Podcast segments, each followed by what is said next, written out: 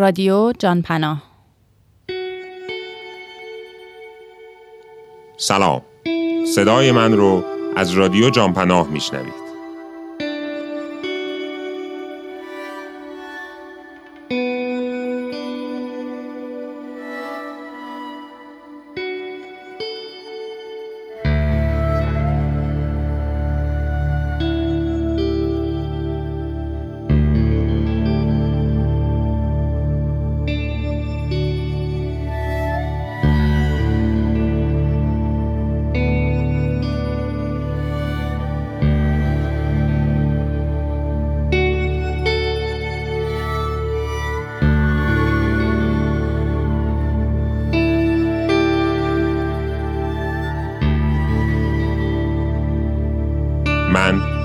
سعید انوری نژاد به همراه دوست خوبم آرش ناطقی قصد داریم در هر قسمت از پادکست رادیو جانپنا گزارشی از یک صعود شاخص در دنیای کوهنوردی رو با استفاده از منابع در اختیارمون برای شما بخونیم.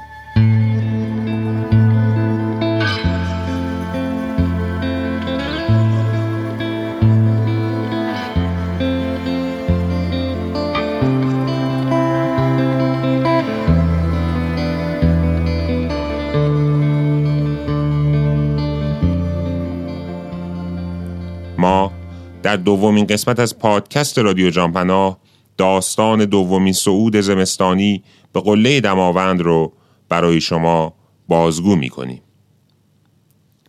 اولین صعود زمستانه به قله دماوند در سال 1335 انجام شد.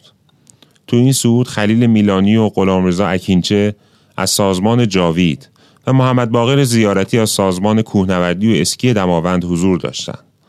متاسفانه گزارش مکتوبی از این صعود در دست نیست و از اونجا که هر سه عضو این تیم الان در خارج از کشور زندگی می‌کنن دسترسی به اونها و صحبت کردن باهاشون تا حالا برای ما ممکن نشده.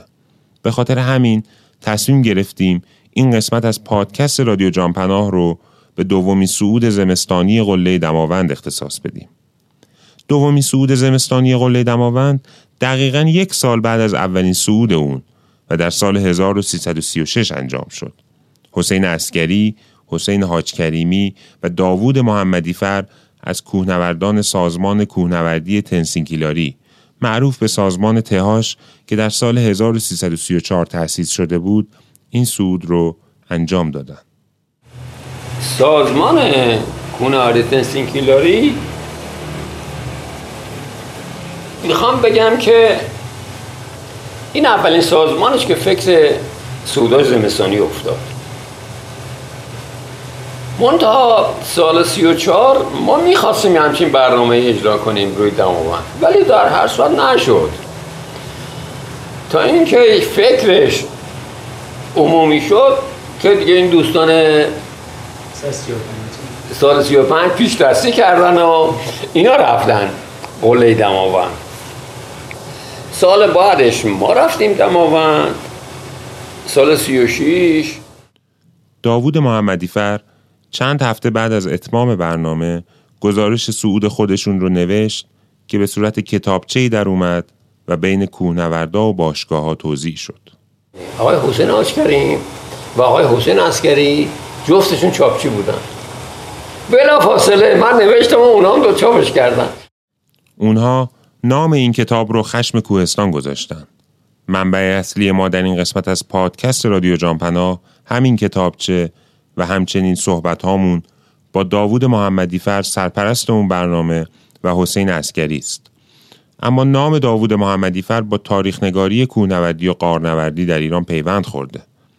داوود محمدی فر بیش از 15 عنوان کتاب در زمینه کوهنوردی و قارنوردی منتشر کرده که مهمترین اونها تاریخ کوهنوردی ایران و روزشمار تاریخ کوهنوردی و قارنوردی ایران هستند.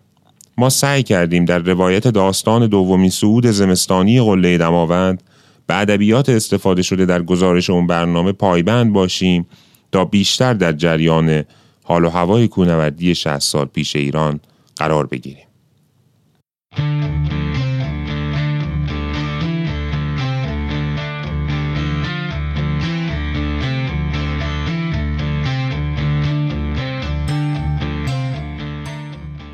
خشم کوهستان.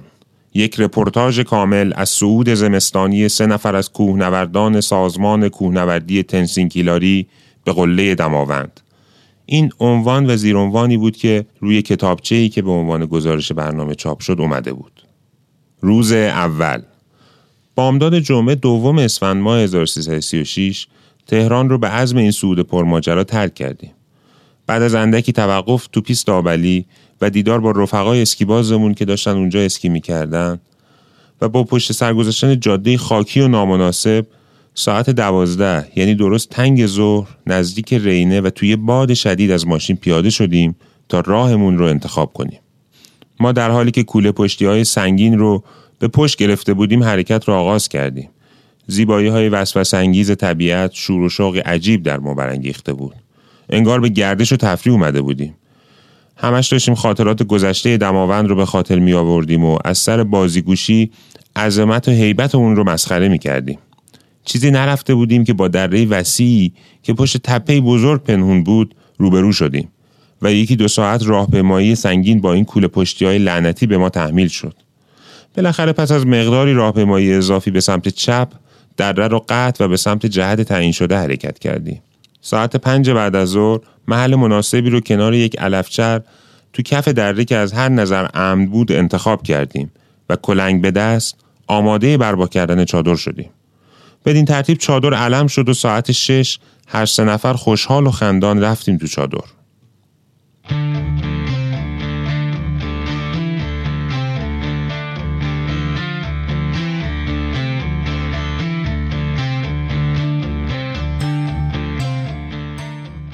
اما قبل از اینکه ادامه گزارش و ماجراهای صعود رو تعریف کنیم بعد نیست نگاهی بندازیم به مسیرهای اصلی صعود به قله دماوند و یالی که احتمالا این تیم سه نفره از اون بالا رفتن.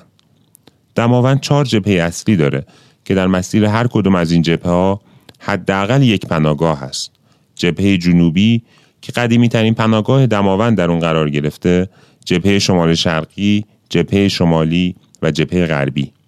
نخستین سودهای دماوند و تا سالها بیشتر و شاید همه سودها از یال جنوبی یا جنوب شرقی انجام می شدن که مبدع سعود اونها قبل از رینه قرار داشته. بین رینه و پولور یه یال خیلی خوب گیر بردیم و رفتیم. این یال بین بهش میگن یال بامشیون. این یال بین جبهه شرقی و جبهه جنوبیه. که این یال زمستون بیبرفترین یال در ابتدا حدس ما این بود که شاید این مسیر همون یال ملاخوران بوده باشه. اما در جستجوهایی که بعد از جلسه انجام دادیم متوجه شدیم یال بامشیبند یالی شرقی تر از ملاخورانه و از ده کرنا بعد رینه شروع میشه که نخستین صعود مستند به دماوند در سال 1236 خورشیدی هم از این مسیر انجام شده. از اونجایی که کرنا بعد رینه قرار گرفته و تیم سال 36 جایی بین پولور و رینه مسیرشون رو شروع کردن حتما از یال بامشیبن صعود نکردند و به احتمال زیاد از یال جنوبی بالا رفتن. اینم بگم که ما برای اولین بار که اسم بامشیبند رو شنیدیم نفهمیدیم یعنی چه و گشتیم و در این حد متوجه شدیم که بامشی معنی گربه میده. با این توضیحات برگردیم به ادامه گزارش.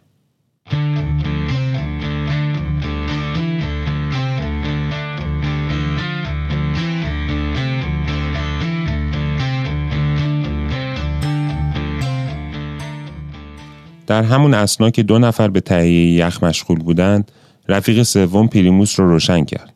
بنابراین چای به زودی رو به راه شد و هر کدوم دو فنجان بزرگ چای خوردیم و تازه یکی از رفقا که به دو فنجان چای هم قانع نشده بود باقی مانده چای رو لاجوره سر کشید. رفیق ما حسین حاج کریمی که بچه ها بهش می‌گفتن پهلوون آشپزباشی خوبیه. یک دیگه سوپ حسابی که از هر حیث کامل بود تهیه کرد. اون شب سوپ به ما خیلی مزه داد و حتی ته قابلمه رو به نوبت انگشت کشیدیم. گل می‌گفتیم و گل میشنفتیم میخندیدیم و داد و بیداد می‌کردیم. سرخوش و کیفور بودیم. داخل چادر اونقدر گرم بود که گاهی زیپ چادر رو میکشیدیم پایین. تنها چیزی که عیش ما رو منقص می‌کرد بوی دود ناشی از بد سوختن پریموس بود. مدتی باهاش ور رفتیم و هر کدوم فوتوفندی که می‌دونستیم به کار بستیم. بالاخره مسلحت دیدیم خاموشش کنیم و به قول معروف از خیرش گذشتیم. ساعت نه نیم رفتیم تو کیسه خواب همون. اون شب مثل یک شب بهاری بود. لباس ها و جراب های اضافی رو زیرمون پهن کردیم و گفتگو کنان کم کم به خواب خوشی فرو رفتیم. پیریموس داشتیم غذاهای کنسروی برده بودیم مرغ برده بودیم.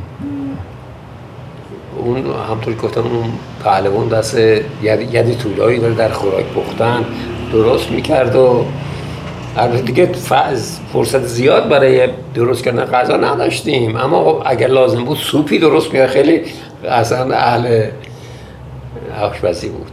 خدا بیامرزه سرگرد یحیایی رو. یکی از کارهای خوب این مرد این بود که کوله و کلنگ می‌داد سرشداری ارتش چون تو ارتشی بود سرگرد ارتش بود. می‌داد سرشداری ارتش اینا رو درست می‌کردن میومد تو فردوسیون خیلی مفت مفت می‌داد. مثلا من یادم کوله خودم رو خریدم سی تومن سی تک تومنی. اونم نقد نمی‌دونم. ما یه تومن ما دو تومن. یا کوله مثلا هفت هشت تومن ده تومن. این که این به پیشرفت کونوردی سرگل یحیی خیلی خدمت کرد. خدا بیامرزش. روز دوم.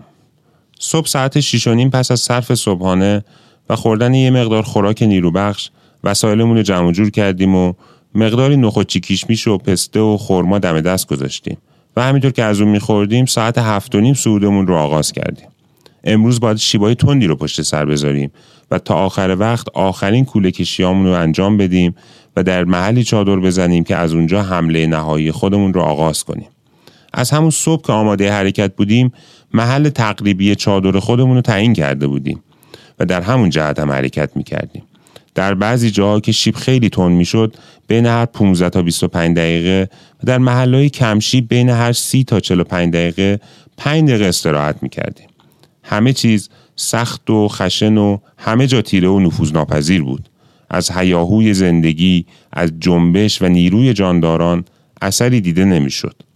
ساعت یازده تا دوازده استراحت کردیم و غذا و مقداری نون و خورما به اضافه کمی نخودچی کیشمیش و گردو خوردیم. یه دونه خورما با یکم نون کافی بود که دهن خشکیده ما رو آب بندازه. پس از اون در حالی که دور پریموس از کوله ها و پتو جامپنایی ساخته بودیم یه مقداری یخ آب کردیم و نفری یک فنجان چای خوردیم. دیگه هر سه روشن و سرحال بودیم. کوله ها رو دو مرتبه رو به راه کردیم و به سعود ادامه دادیم.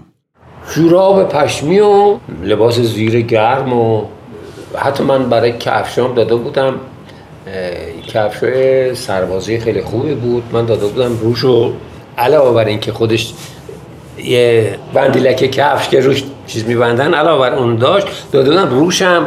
باز دو مرتبه یه بندیلک اضافه دوخته بودن که برف نفوذ نکنه. جوراب میپوشتیم یه جفتشو بر میگردوندیم از پایین روی خود کف یه سرش هم میوردیم تا اینجا.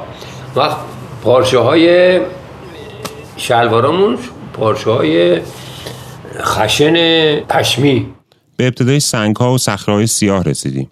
سمت راست بارگاه سوم داخل دره شده بودیم که سمت چپ اون رو دیوارهای بزرگی بریده بودند. کف دره رو تخت بهمنهای بزرگی پوشونده بودند. ما سمت راست دره روی تخت سنگ های تقریبا پهناوری به صعود ادامه می‌دادیم. در این موقع گاهی به شنجیزهایی برمیخوردیم که با قلب سنگ های کوچکی مخلوط بود. و این بازمانده بهمن های آب شده قبلی بود. اصولا سعود روی این قسمت های لخزنده توانفرسا بود و گاهی چندین قدم که برمی داشتیم دو مرتبه به جای خودمون عقب نشینی می کردیم. ناچار بودیم از این مسیر که کم هم نبود بگذریم. شیب تندتر شده بود و صعود خیلی کند ادامه داشت. دیگه باید جایی پیدا می کردیم که برای اتراق مناسب باشه. به خاطر اینکه جای امنی داشته باشیم در دامنه سنگ ها و صخره سیاه با فاصله چندین متر از کف دره با اطمینان کافی چادر زدیم. آخرین کوله کشی ها تموم شد.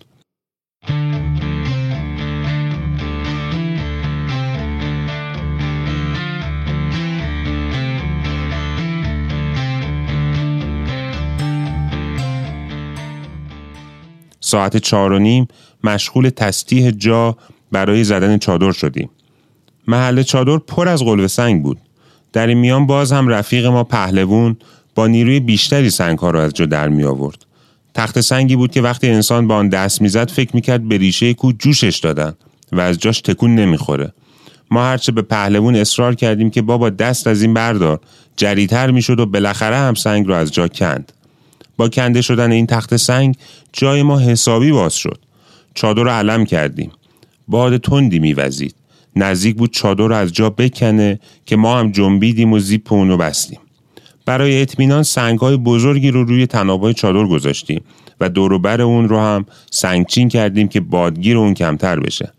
کوله ها رو هرچه زودتر توی چادر چپوندیم. رفیق آشپز ما برای روشن کردن پریموس رفت تو چادر و با دو نفر کلنگ به دست برای جور کردن یخ دست به کار شدیم. امشب جمع کردن یخ هم کار خیلی مشکلی بود. باد شدیدی هو کنان اطرافمان میوزید. یخها به علت برودت زیاد هوا به محض اینکه به کلنگ میخوردن به صورت تراشه پراکنده می‌شدن. یخها رو پشت چادر ریختیم و خودمون هم در حالی که سردمون شده بود داخل چادر شدیم و زیپ رو کشیدیم. همه این کارها یعنی تهیه جا برای چادر رو علم کردن اون و روشن کردن پریموس تهیه یخ تا ساعت شش طول کشید. از همین ساعت هم بود که برای اولین بار احساس ناامنی کردیم. روی قله رو مه گرفته بود و وضع بعد هوا رو خبر می‌داد. اگه یه روز دیگه هوا مساعدت می‌کرد مثل تابستون تو زمستون هم می‌شد این قله رو صعود کرد. بله ما با امیدواری به اینکه مه برطرف خواهد شد زیپ چادر رو کشیدیم و باز هم مثل روز گذشته دماوند رو به شوخی گرفتیم. رفیق ما کم کم چای رو حاضر کرد و هوا هم دیگه تاریک شده بود. بوی پریموس امشب ناراحتی بیشتری ایجاد می‌کرد چون تو اون ارتفاع اکسیژن هوا هم کمتر بود. به همین دلیل شمی که روشن کرده بودیم کورسو می‌زد. اگه گاهگاهی در چادر رو باز نمی کردیم که هوا داخل شه شم خاموش می‌شد. ولی از طرف دیگه هر وقت زیپ چادر رو میکشیدیم باد زیادی داخل می‌شد و سرمایه سخت ایجاد می‌کرد و بل اجبار گاهی به اون بوی آزاردهنده و گاهی به این باد دمنده تن می‌دادیم. فنجون های چای رو سر کشیده بودیم که رفیقمون مشغول تهیه سوپ شد. پهلوون استادانه سوپ رقیقی که دلچسب باشه درست کرد. هوا کاملا تاریک و فوقالعاده سرد شده بود. بخارای توی چادر به سقف چادر یخ میبست. ما هم به علت سرمایه زیاد تمام لباسامون رو پوشیدیم و کاپشنامون هم تنمون کردیم. یه باره توجه هر ستامون به بیرون جلب شد. من که جلوتر بودم سرم و بیرون کردم و خبر بارش برف رو به رفقا دادم. خیلی آهسته و تک تک برف می اومد. زیپ و کشیدیم و به شور پرداختیم. در اون حال با اتفاق نظر کامل تصمیم گرفتیم با هر وضع و در هر شرایطی از پیشروی دست بر نداریم. هوا آلوده شد طوری که باد و طوفان و اینها بود هنوز بارندگی نبود ما سه نفر گفتیم چیکار کنیم برگردیم به آقای محمدی که خیلی دوست عزیز من بود گفتم داو جان هر چی تو بگی همون کار می‌کنیم گفت بریم. گفتم بریم. قرار گذاشتیم ساعت سه صبح برای آخرین حمله و رسیدن به قله مجهز از چادر بیرون بزنیم. حدود 4500 متر ارتفاع داشتیم و دیگه رفتن به قله برامون حتمی بود. سوپ خوشمزه هم حاضر بود. اصلا نون نخوردیم و برای تکمیل غذا فقط دو تا سیب زمینی پخته شده بهش اضافه کردیم. کمی هم خوشنمک شده بود اما تا تهش رو با لذت خوردیم. علاوه بر اینها نیم کیلو انجیر خشک هم داشتیم که قبل از سوپ با رغبت کامل خوردیم. حسابی سر حال بودیم اما به علت ارتفاع زیاد و دود پریموس و کمی اکسیژن تا اندازه سردرد گرفته بودیم. هوا خیلی سرد شده بود و باد هم هر دم تندتر میوزید. گاهی تیرک چادر خم می‌شد ولی با دست میگرفتیمش و پس از مدتی آزاد می‌کردیم. یک مرتبه باد شدیدی آمد که حتی ورقه آهنی انتهای یکی از دیرک ها جر خورد و نزدیک بود یک سمت چادر خمشه که اونو گرفتیم و با دو تا کوله مهارش کردیم و با یه مقدار نخ و بند همان کوله ها بستیم.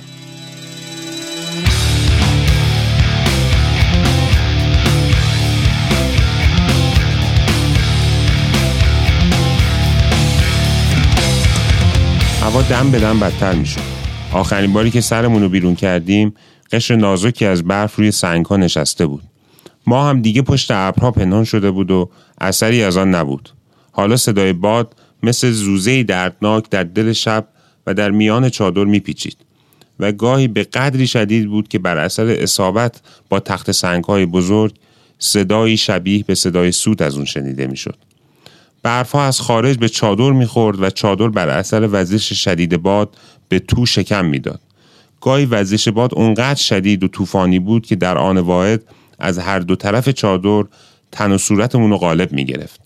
دیگه تمام چادر یخ زده بود و به مجردی که تکون میخوردیم و با چادر استکاک پیدا می‌کردیم از آن گرد یخ میریخت و اگه احتمالا می‌خواستیم چند شب دیگه به اون ترتیب به سر ببریم قطعا کلیه وسایلمون خیس و دیگه غیر قابل استفاده می‌شد در اون شرایط خواب برامون معنی نداشت و به انتظار ساعت سه توی کیسه خواب هامون چنباتمه زدیم گاهگاهی به بیرون سرک میکشیدم و بچه ها رو از وضع هوا آگاه می‌کردم وضع به قدری بد بود که تا سرم و بیرون می بردم بیدرنگ و خود به خود به داخل چادر برمیگشت.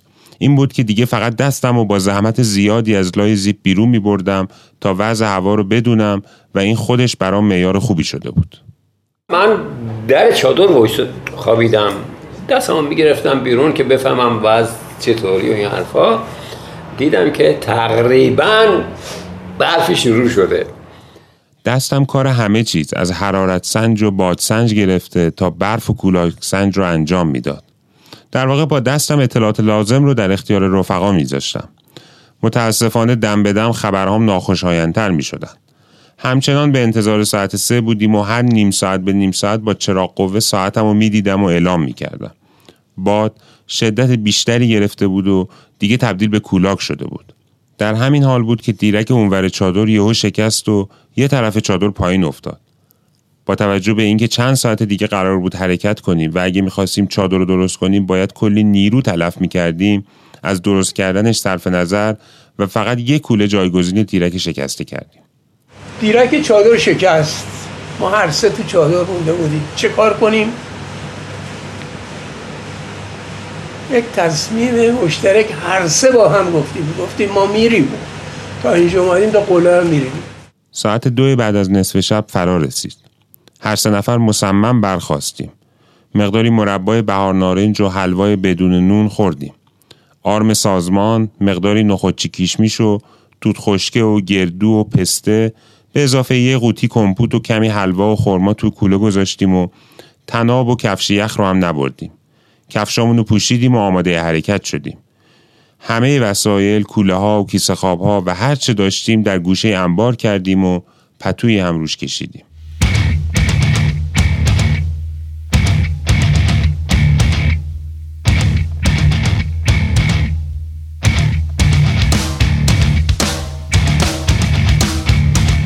روز سوم ساعت سه بعد از نیمه شب از چادر خارج شدیم و چون دیرک یک طرف چادر شکسته و افتاده بود روی اون تخت سنگی گذاشتیم که طوفان پارش نکنه. شیب راه زیاد بود. از اونجا که باد از سمت راست میوزید خودمون رو کنار دیوارهای سنگی کشیدیم و در پناه اونها به صعود ادامه دادیم. اما کنار این دیوارها که نسبتا جای امتری بود برف زیادی به صورت باددمه و بهمن وجود داشت که صعود ازشون با دشواری های زیادی روبرو می‌شد. با این وصف ترجیح می‌دادیم با این یخچال ها درگیر بشیم تا اینکه با کولاک های خطرناک و کشنده به جنگ و ستیز بپردازیم. بدین سان تا نزدیکی تپه گوگردی به راهمون ادامه دادیم.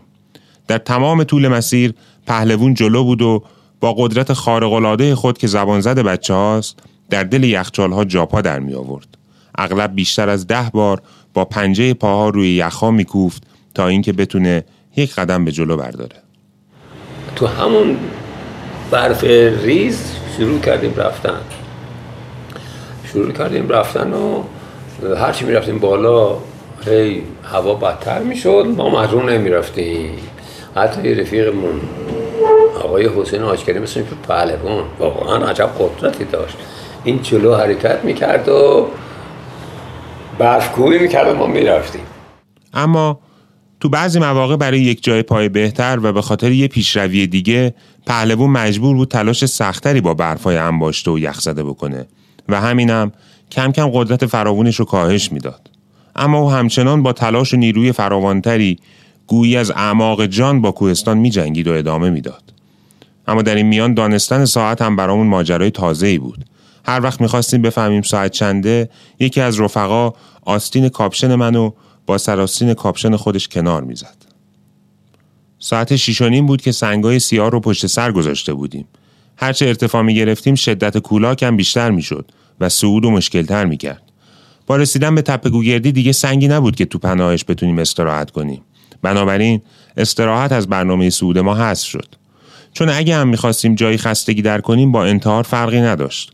یکی دو دقیقه دست از فعالیت کشیدن کافی بود که حرارت بدنمون رو به مقدار فراوونی پایین بیاره و در نتیجه به قول بچه ها تبدیل به فسیل بشیم. تو بعضی جاها که شیب یخها تند و امکان صعود اون کمتر و مشکلتر بود به یاد کفشای یخمون میافتادیم و برزش اونها پی می بردیم. ولی وقتی تو اون شرایط طاقت فرسا فکر باز و بسته کردنشون رو می کردیم بیارزش می شدن. متاسفانه اون موقع کفشای یخ طوری بود که نمی‌شد استفاده کرد و نه ما ازش استفاده کردیم. بی خود بردیم اصلا. کفش مثل الان نبود که. یه چیزایی بود پنجه پنجه داشت که اینا باید بند زیر کفش بستن که اغلب خودش یا میافتاد یا انقدر برف می‌گرفت که اصلا کارساز نبود. از تپه های گوگردی بوی گوگرد تندی شنیده شد. ولی به جای اینکه این بوی زننده لعنتی مثل همیشه باعث ناراحتیمون بشه فوقالعاده باعث خوشحالی بود. بی اختیار فریاد زدم بچه ها گوگرد بوی گوگرد میاد. دیگه رسیدیم. ما بالاخره نزدیک قله رسیده بودیم. باد بیرقیب میوزید و ما رو میآزرد و شلاق کولاک سر صورتمون رو مینواخت. با وصف اینکه هر ستا همدیگر رو چسبیده بودیم و مواظبت می‌کردیم شدت کولاک به اندازه بود که ما رو هر دم نقش زمین می‌کرد. اما باز بلند می‌شدیم. و در حالی که برای حفظ صورتمون از کولاک سرمون رو پایین انداخته بودیم به راهمون که بی انتها می نمود ادامه می‌دادیم. دماوند همچون خدایی از خدایان افسانه‌ای نیرومون رو تلس می کرد. پاهامون خسته و تنهامون ناتوان شده بود. صورتمون از شدت سرما و برودت گزگز می کرد. گرد برف کولاک بی امان به صورتمون میشست و در اثر حرارت بدن آب می‌شد و یخ میبست. روی مژههامون و قش زخیمی یخ مثل قندیلای کوچیک پوشونده بود و اینجوری کم کم داشتیم بیناییمون رو از دست می‌دادیم. توپ یخ زد و حتیش مبارنه بود سیبیلای ما یخ می‌زد. حتی پلک چشم رو میسابیدیم که این یخا وا بده. اینقدر هوا هوا خیلی بد بود. از چشمامون بر اثر سرما آب میومد و اونها رو به سوزشی دردناک دچار می‌کرد. ای کاش تنها این درد بود. مرتب آب چشما یخ میبست و به قطر یخ مژا میافزود و مثل وزنه سنگین به پلکامون میچسبید و قادر نبودیم چشما رو باز نگه داریم. به همین دلیل پس از بازگشت چندین روز پلکامون که در معرض کولاک قرار داشت کبود بود طوری که روی چشم سنگینی می‌کرد. هر وقت می‌تونستیم با مالش سراستین ها یخ مژه ها رو میکندیم و سری بالا می‌کردیم. فقط می‌شد نگاهی کرد و چند قدمی رو تشخیص داد. ولی دوباره فورا مژه ها یخاجین می‌شد و دیگه امکان دیدن به هیچ وجه مقدور نبود. کولاک هم بود. این موقع این کولاک یه موقع شدت داشت. چیه؟ خود آروم می‌شد هم دیگر می‌تونیم ببینیم. شبه اون دیده می‌شد. مجاهدون یخ می‌زد. آره. موجه ها مرتب یخ می‌زدیم با چنگال میکشیدیم. جانمون به لبمون رسیده بود. دیگه به تخت سنگ های خالص گوگردی رسیده بودیم. با زحمت زیادی از این قسمت هم عبور کردیم و کمی بعد بزرگترین پیروزی نصیبمون شد کولاک با شدت غیرقابل تصوری نعر زنان پیکرهای کشیده ما رو خم می کرد. آری ما پیروز شده بودیم و دیو سپید پای در بند زیر پامون بود.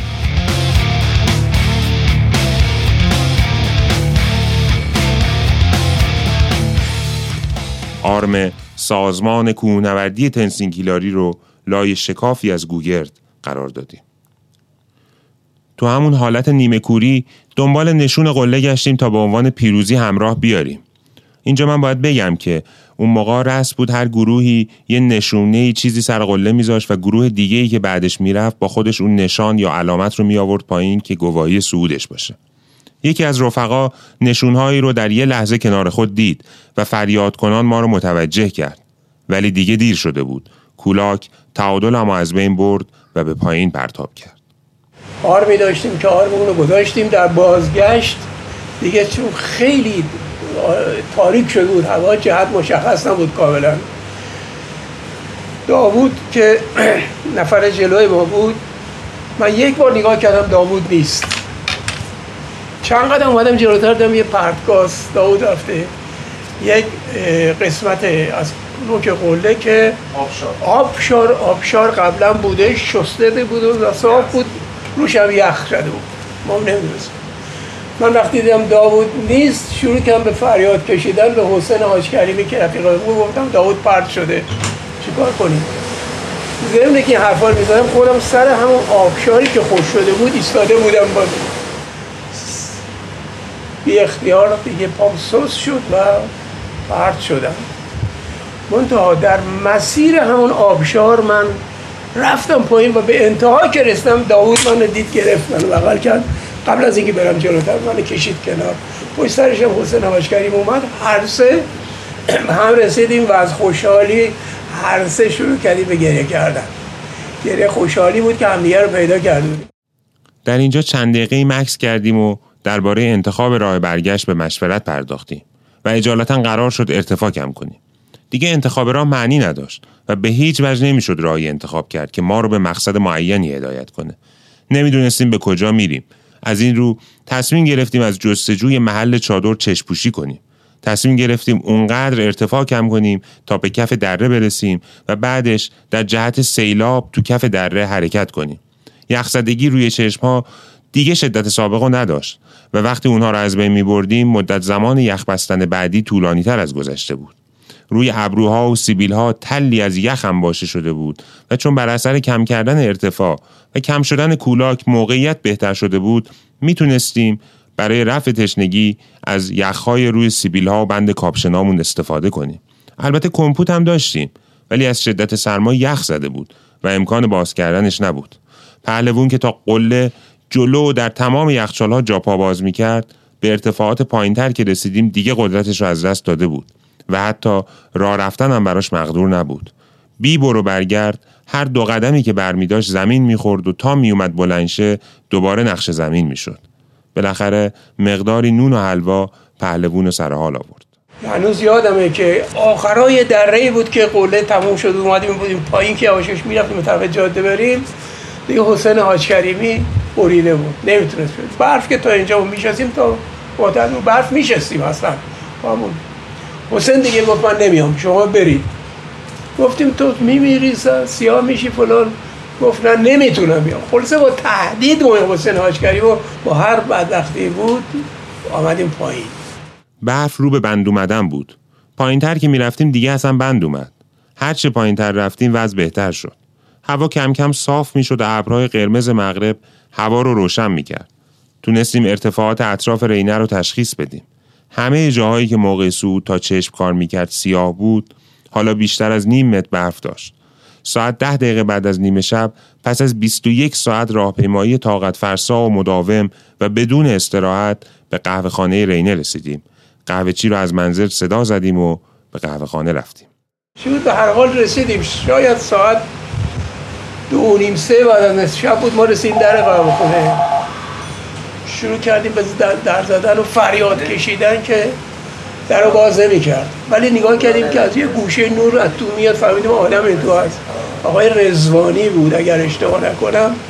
به خاطرم اومد آقای رزوانی بود. هی فریاد آقای رزوانی آقای رزوانی ما کوهنورد ست کوهنورد هستیم که قله اومدیم در رو باز کن. او فکر می‌کنم مثلا ما سارقی که سیاسی جاده هم بسته بود. به هر حال در رو باز کرد برای ما. فکر کنم ساعت دو یک کنیم دو سه از شب بود که ما در اون باز اومدیم تو. وقتی اومدیم تو دیگه چراغ زنبوریش رو روشن کرده بیچاره. اگر زنده است که انشالله همیشه سلامت باشه اگر فوت شده باشه فکر کنم فوت شده باشه. روح شاد. به هر صورت بلا فاصله سماور رو روشن کرد و یه سروساتی برای ما تهیه کرد و ما خوردیم و خونه جای گرم و خوابیدیم تا صبح. یه مقدار غذا و چای خوردیم و ساعت یک و نیم بعد از نصف شب خوابیدیم. اون شب خواب راحتی کردیم. صبح زود خود به خود و به خاطر درد انگشتای دست و پامون بیدار شدیم. دیدیم باد کردن و ناخونامون سیاه شدن. بعد از باز شدن بهداری رینه رفتیم اونجا. ولی دارویی نداشتن که به درد ما بخوره. فقط یه مقدار پماد بهمون دادن. با همونا انگشتامون رو بستیم و گرم نگه داشتیم. بعد از این بود که به تهران تلفن کردیم و تقاضای کمک از اونا کردیم. گفتم با آقای رحمانی تلفن کردیم ما اینجا گیر کردیم و دست پالمون هم تعریفی نداره و یه ماشینی چیزی. چون اون موقع آقای رحمانی هم وضع مالیش خوب بود هم یه خطی بود بین شمرون و تهرون کار می‌کرد به نام ادالت پناه ایشون مدیر اون خط بود که مال عموش بود. اونجا مثل الان نبود که این تلفن ها برقرار شد تلفن قارقارکی بود. الان مرکز. ما می‌رفتیم اونجا مرکز لاریجان مرکز رینه. این تلفن قارقارکی ها داشت. تازه تلفن می‌کرد به تهران. اون وصل می‌کرد به آقای رحمانی یا دیگران. و صحبت می‌کردیم. صحبت کردم این راحتی هم نبود. دیگه برنامه تموم شده بود و بچه ها باید برمیگشتن خونه و استراحت می‌کردن. گزارش کتابچه خشم کوهستان هم همینجا تموم میشه. اما با برگشتن اونها ماجراها و هواشی های این سعود شروع میشه و تا یک سالم ادامه پیدا می‌کنه. فدراسیون به این برنامه انتقاد داشت. البته وقتی ما اومدیم همه ما رو تهدید کردن روزنامه ها همه نوشتن که کار خلاف کردن و سه تا اینطوری اونطوری و فلان. قبل از اینکه ما برگردیم اونم عنوان کرده بودن که روزنامه اطلاعات که سه تا بدون مجوز رفتن و عرصشون هم مردن ولی بعد از روزش ما اومدیم سلام علیکم نه فقط به این برنامه که به برنامه زمستان سال 35 هم همین انتقادها رو داشت و معتقد بود ریسک و خطر این برنامه ها زیاده.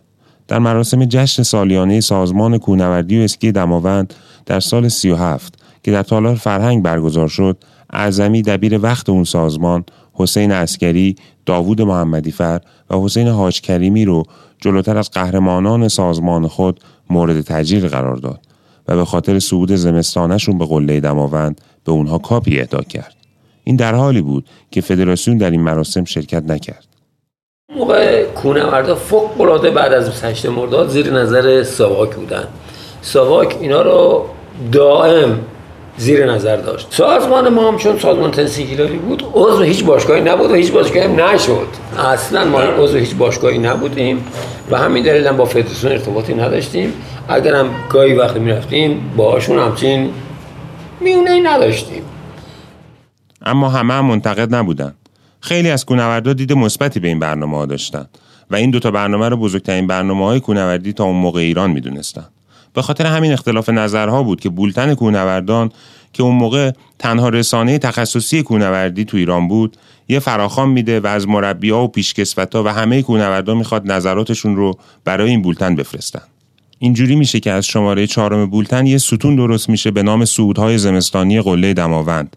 و این کار تا شماره دوازده ادامه پیدا می‌کنه و هر شماره یکی دو تا از کوهنوردا نظراتشون رو اونجا چاپ می‌کنن. اولین مطلبی که تو شماره چهارم بولتن چاپ میشه مال کازم گیلانپوره که اون موقعی که از مربیای مشهور کوهنوردی و اسکی ایران بوده. اون تو مطلبش به چند تا نکته اشاره می‌کنه. قبل از هر چیز این بچه ها رو تحسین می‌کنه به خاطر کار شجاعانشون حتی اگه به قله نمی‌رسیدن. ولی در کنارش بهشون انتقاد می‌کنه که حواسشون نبوده چه کار خطیری دارن انجام میدن. و به اندازه این کار مهم با پیشکسوت ها مشورت نکرده بودن.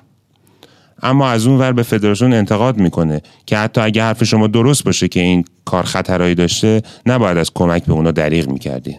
دست آخر هم میگه که بهتر فدراسیون یک مراسم برگزار کنه و علاوه بر تقدیر از این بچه ها به همه بگی که بهتر جوان به احتیاط رو رعایت کنن. تو شماره بعدی بولتن مطلبی از جلیل کتیبه ای چاپ میشه. اون زن تبریک این سود و تحسین فاتحان دماوند ریسک بالای سود و کم تجربگی این کوهنوردان رو مورد انتقاد قرار میده. ما این قسمت از پادکست رادیو جانپناه رو با خوندن بخشی از صحبتهای جلیل کتیبه‌ای به پایان می‌بریم. اون اینجوری میگه من هم از کسانی هم که معتقدم از دست روی دست گذاشتن و به انتظار آغاز فعالیت دیگران نشستن باید دوری کرد. پیروزی ها یا پیشروی ها با فداکاری به دست میان و هر کس که می‌تونه باید در روشن کردن تاریکی ها و کشف نادانسته ها بکوشه. اما نمی‌تونم از ذکر این اصل بزرگم زبونم و نگه دارم که هر کاری نقشه ای و هر هدفی راهی و هر راهی وسایلی لازم داره که قبل از شروع به کار باید روی اونها با دقت و تعمق فکر و بررسی کرد.